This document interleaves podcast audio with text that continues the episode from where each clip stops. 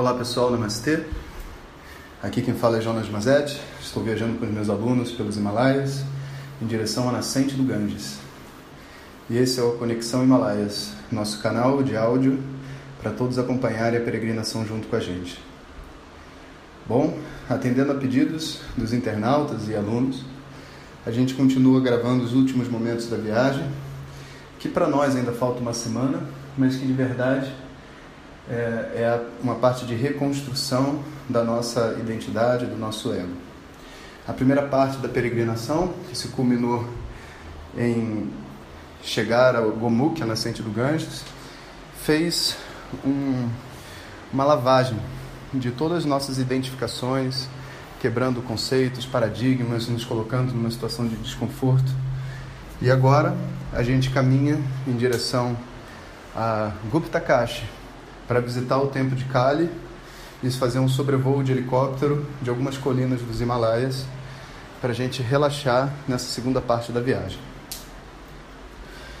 É, ontem foi muito interessante a nossa volta porque é, ocorreu uma, um desconforto que foi as mulas que carregavam as malas. A gente pegou 10 mulas, uma das mulas caiu e algumas malas se foram. E foi um estresse. As pessoas, é, algumas que já estavam com as malas queriam ir embora, outros que estavam sem as malas porque o comboio todo de mulas se dividiu pela metade. É, queria esperar a mala chegar. Eu, como professor, sei que aqui na Índia as coisas não são que nem no Japão, né? Que vai chegar, não vai chegar.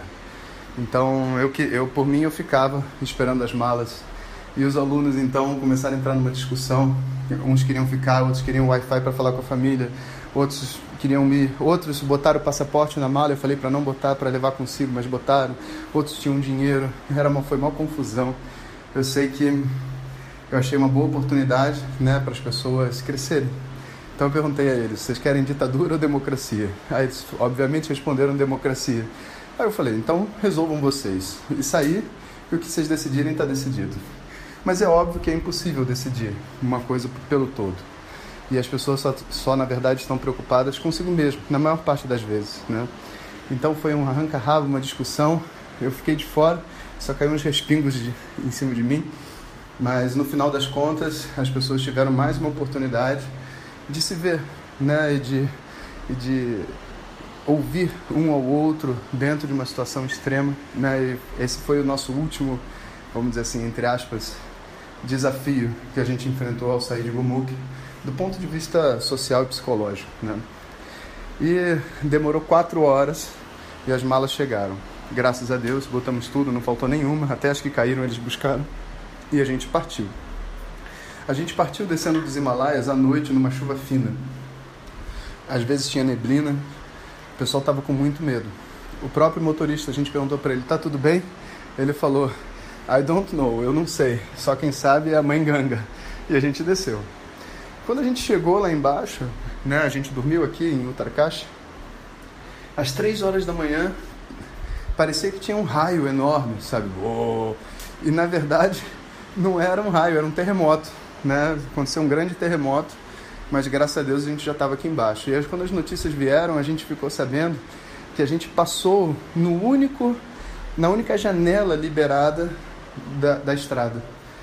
Até mais ou menos umas seis da tarde, a estrada estava fechada por causa dos deslizamentos, que são pedras enormes, cheias de trator.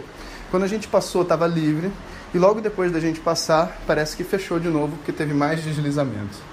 Então, no final, Santa Mula, porque se não fosse por ela, a gente provavelmente ou estaria preso no meio da estrada ou não teria chegado em Uttarcaixa podendo continuar a viagem.